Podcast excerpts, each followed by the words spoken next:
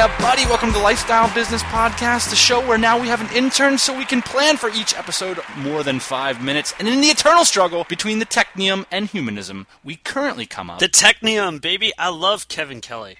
That book is awesome.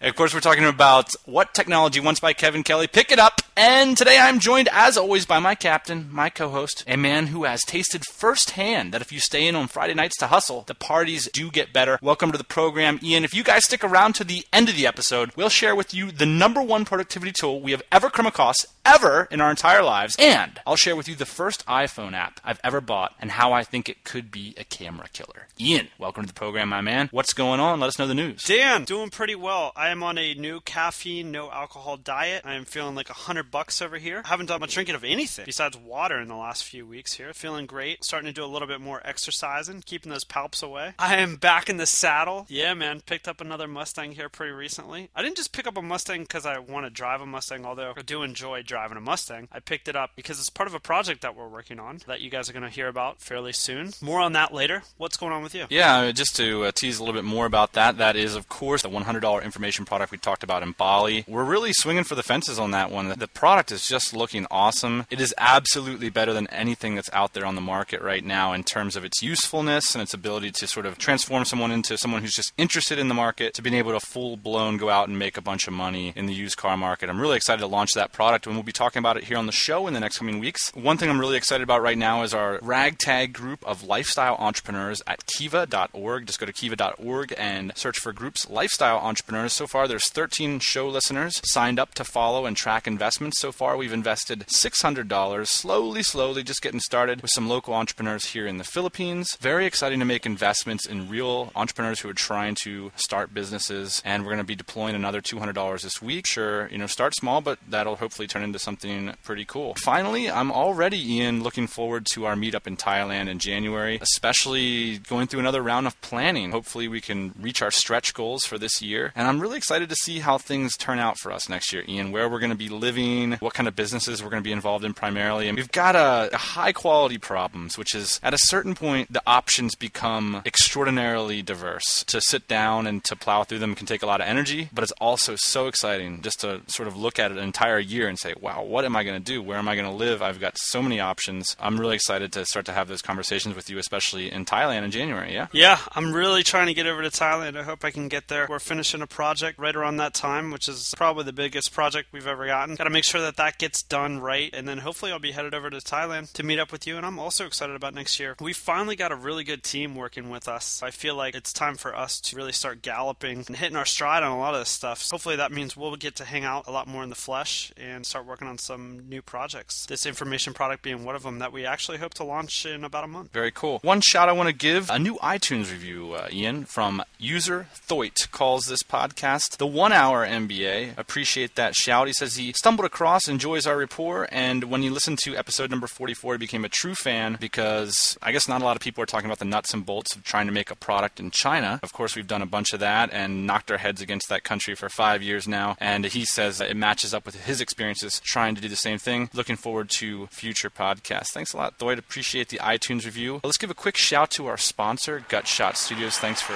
sponsoring the show. Gutshot Studios, of course, the brainchild of At My Egg Noodles. Chris from the adventure travel blog At My Egg Noodles. He's a WordPress expert. Gutshot Studios is a design firm specializing in beautifully handcrafted WordPress sites if you need to jumpstart your blog or business, or just get some ideas about how you can make some banging WordPress sites and how versatile that platform can be. Check out gutshotstudios.com and thank you for sponsoring the show. I'm looking forward to finally meeting Chris. I remember when I first read Chris's blog, it was a couple years ago, Ian, maybe three. I wrote him a long email, and I don't generally do that to bloggers, and I was like such a fanboy back then. I didn't even have my own blog. I was just like, your experiences match up with mine, and it's so cool. I'm so glad you're doing this stuff, and it's all coming full circle. And we'll be meeting Chris, and he'll be organizing a motorcycle trip. It should be banging. I'm looking forward to that in the north of Thailand. Thanks to Josh Crocker for giving us a call. Uh, let's take a quick listen. Hey, Dan and Ian, it's Josh Crocker calling you guys from Taking Fun Seriously. I wanted to call and give a little bit of a promo to anybody that has not gone and purchased seasons one and two of the podcast. Wow, you guys fire me up. Listening to your podcast, I got a little motivated, got fired up, and made a move on a business idea that I've been toying around with for the last seven or eight months. It's a physical product. I'm pretty pumped up. I want to recommend your podcast Seasons 1 and 2 to anybody else that has not made the move to purchase it. It's worth every stinking penny that you can pay. Hey, Josh, thanks for that. By the way, for those of you that don't know, we just hired Josh on as our sales manager.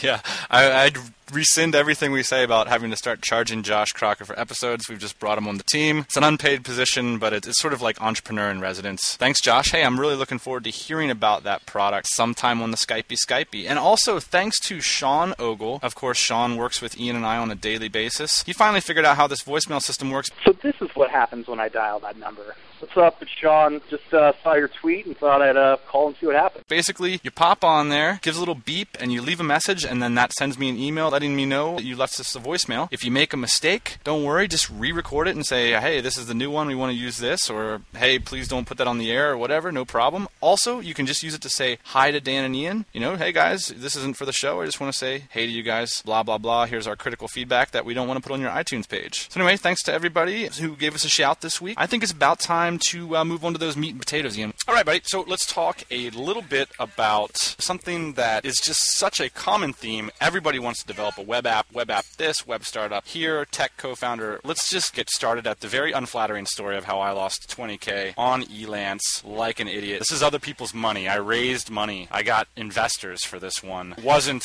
my money, which definitely changes the scene. If it were my money, I would have approached it much differently, but at the time I had a lot of responsibilities on my plate and other businesses. There's a fundamental problem with people that are non-tech people doing two things. One is outsourcing their understanding, and number two is identifying tech co-founders. I mean, tech co-founders are rarer than platinum and rhodium nowadays. You just can't dig these guys up because everybody wants them. If you don't got a track record or a bunch of money and you can pay a salary right out the gate, you're going to have a hard time getting a tech co-founder. If you don't have anybody on your team who understands technology, you're in a very disadvantageous spot to outsource that to somebody else with one exception. That exception would be is if you were outsourcing something that is, is a very common feature set that developers are very used to. So for example, if you want to outsource an iPhone application that's very similar to one that's existent, that's something that a non-technical person can do, but in my case, I wanted a whole new set of functionality and you just can't outsource that understanding and manage it well if you don't know what's going on. Let's just get started with one thing that I did right here. The first thing is is I scratched my itch. I had a problem. I was the manager of a very large operation and we had these sales reps who when someone would call them for a quote, they needed to identify how many of those products fit on a shipping pallet in order to get the pricing to deliver the quote to our customers. And the problem is, is that estimating these shipping pallets, Ian, takes freaking forever. Yeah, you got a bunch of product in your warehouse. Either you're going to ship it overseas or you're going to import it or export it or you're going to ship it domestically over the road freight. Right. You got to figure out how many pieces fit on a pallet and that can be difficult if you got a bunch of different box sizes. Yeah, that's right. And there is software that's existent that sort of does this, but it's very heavy and complicated. And it's more for logistics, freight, overall system optimization. And so to enter in one estimate could take hours. Whereas what I wanted to do was have a very lightweight piece of software that give fast estimations so that you could get a general idea of how much this was going to cost, what the shipment was going to look like, so you could get pricing fast. This is basically like Tetris on a pallet. What I wanted to do was to be able to get pricing to my customers faster. This, in some ways, was worth the development costs alone if I could get it right because it would have saved our operation thousands and thousands of dollars a year. I was pumped up about this. We were scratching our own itch. There's tons of business models for this sort of thing. You could white label it to freight carriers, you could sell it to a company like freightquote.com. I was just ready to rock. One thing that I ran into when I started posting this on Elance and everything, basically this is a whole new feature set. It doesn't exist. It's a problem that needs to be solved. It's common in computer science called the knapsack problem. Apparently it's very difficult to determine how many objects fit in a 3D space. There's a lot that goes into that from a technical point of view, and I wasn't really hip to that. That's why it was so expensive to develop, number one. Number two, that was also the biggest problem. I'm outsourcing something that I have no idea about, and so I can just basically get jerked around by developers, and they're going to take the path of least resistance to delivering me a final deliverable that I'm going to pay for. That's what ended up happening. I'm super busy with my other businesses. I throw 15K to some guys in India, and they deliver me with basically a half assed product that doesn't fit my needs, and I really can't communicate to them how to improve it. And that's essentially how this all went down. There's a bunch of ways I could have changed the situation, made it better. The bottom line is when you're dealing with an outsourced firm in another country, the communication level isn't 100%, and they're not going to be able to sort of get you up to speed on the technology in the course of a couple weeks. Hosting fees, consulting fees, and some math PhDs looking at my algorithm. 20K down the line, I just cut the whole project off. No more good money after bad. That's basically how this thing went down. I'm going to pull out just a couple quick lessons. The first lesson, Ian, is I want to contrast this with a technical development success that we had. Uh, one principle I'd pull out is I'd say know the DNA of your product so much so that you could build it yourself. Object oriented languages are getting much, much easier.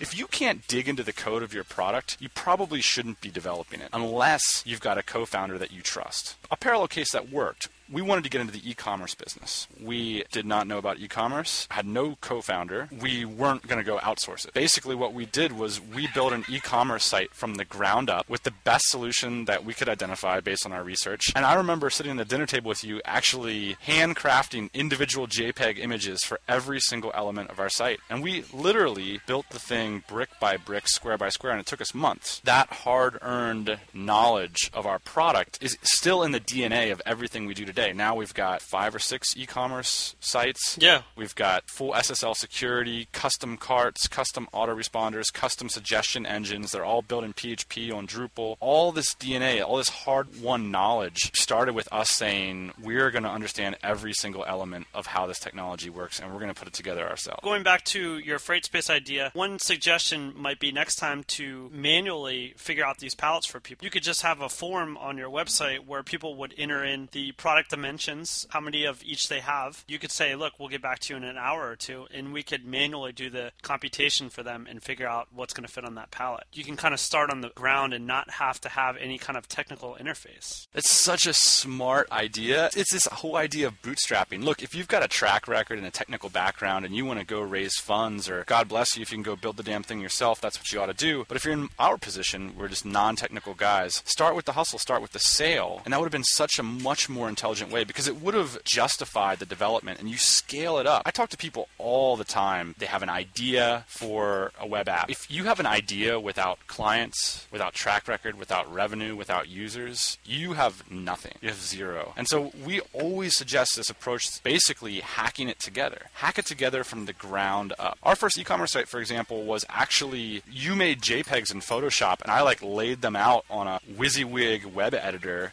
and then we put Yahoo Store on the back end. I mean, it was the most rigged together site of all time, but we understood every element of it, and we were hacking it together to prove the market before we made a more significant investment, which in our case was hiring a full time Drupal developer. Here's why a lot of people don't like this idea is because it's not sexy. It's not sexy because I was over Photoshop four years ago when I graduated with a degree in something besides Photoshop, right?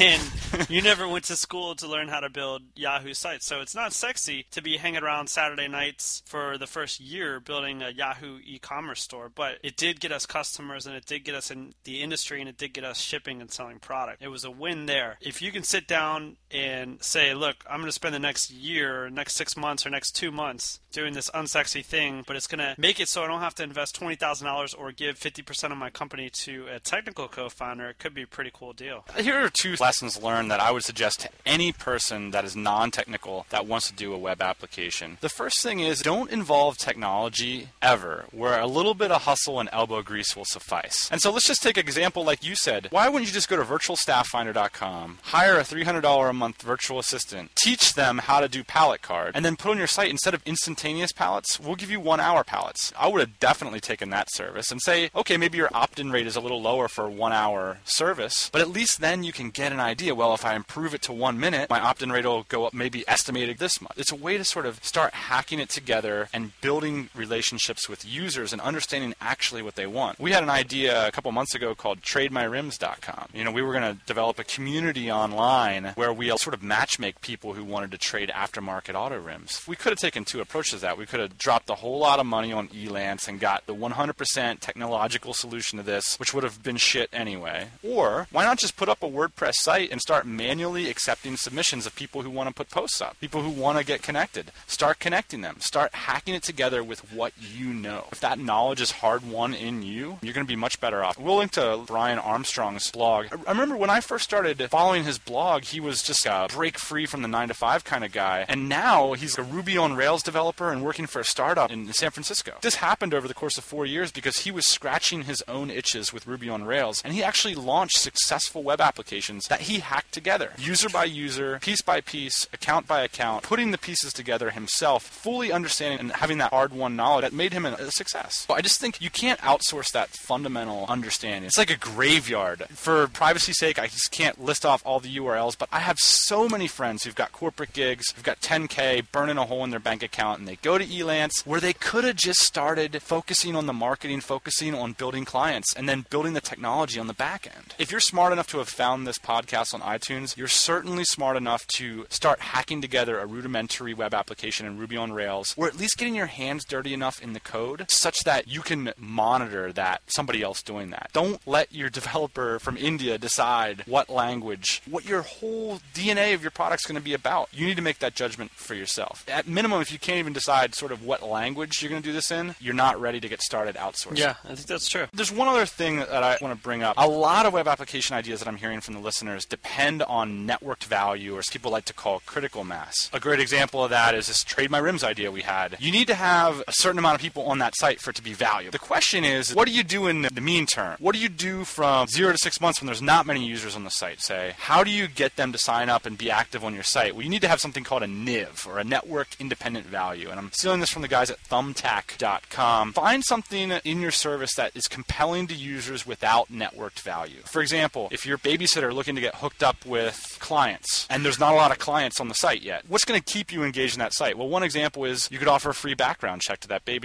or you could offer them a free website, like a profile page, like a resume that they could send out to people. That's going to keep them involved in your application, keep them as a user while you're working on hustling up that community that's ultimately going to be the bigger value to them. Yeah, I like that idea. That is how I lost 20k in India. Let's just get moving on to the quick tips, tricks, and or funny jokes section. We've got two hot quick tips for you today. You've all heard the first one, but I want to reiterate it because I have been finding recently that a lot of people haven't actually read this book. Sometimes I try to sit around, Ian, you know, we're three years into this thing now, and I try to think about what laid the foundations for a lot of what we're doing. What were the things that would have really been valuable to us before we got so thick into it? I would say, Ian, the number one book that I would recommend to anyone would be Getting Things Done by David Allen. And that's heavy because we say uh, a lot of books are our number one books to recommend to everybody, but this is a really good book. And you know the thing about David Allen, Dan, is that he creeps into my life every day. I don't even realize it at this point. I'd kind of go about my business and all of a sudden I'm employing a GTD tech. I was thinking the same thing. His principles have colored so much of what we've accomplished in the last three years, and you don't even notice it. And he's just there, like omnipresently, in sort of a way that Tim Ferriss isn't. When you're fielding a customer phone call, when you receive an email, when you go to that email inbox every day, when you have a new idea, the way that we deal with those things has all been impacted profoundly by David Allen. He's such a foundational read. And I think a lot of people sort of hear so much about this book that they're kind of like, yeah, yeah, yeah, I get it. I've seen the principles, I've seen the charts. I don't need to read the book. I absolutely disagree with that. You should go back. I've read this book twice. You should absolutely get yourself a copy of Getting Things Done by David Allen. It is just an absolute bedrock book. And doing what we do, processing information on a daily basis,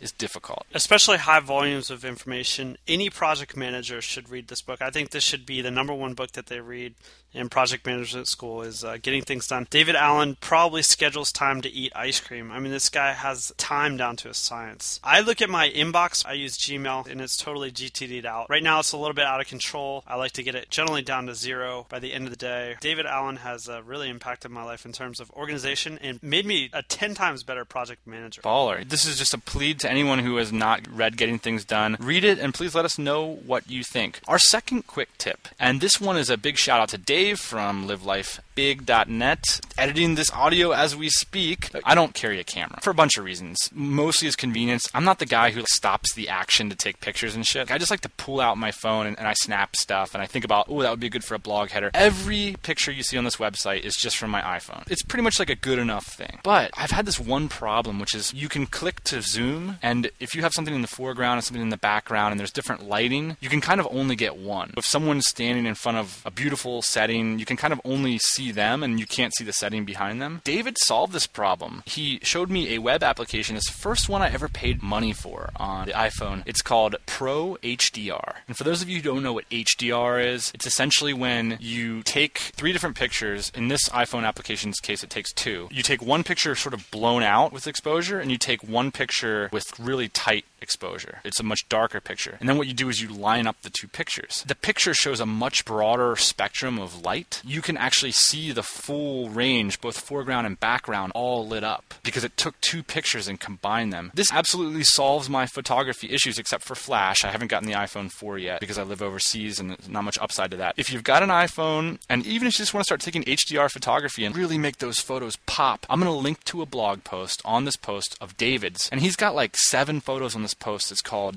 The Best Six Months of My Life. And the photos on this blog just pop like crazy. I mean, it looks like he's a professional photographer. And those were all just iPhone snaps with this software. So I think it's an incredible hack. And carrying an iPhone is 10 times better than carrying a camera, especially if you're a traveler. It's called Pro HDR. It's $2 in the Apple Store. And that's all the tips I got. Man, I'm tipped out. I need to take a break, maybe go take a jog or something. What are you going to do? Cool, man. Well, it's bedtime for me. I'll talk to you soon, Dan. I'm going to play you out with a little dance track just to get everybody pumped up. It's called We Don't Speak No Americano. Me and Dave were dancing this the other night, man. Let's get it on. Go make some cold calls. Go get that business moving. We'll talk to you next week. Thanks for joining me in. Booyah.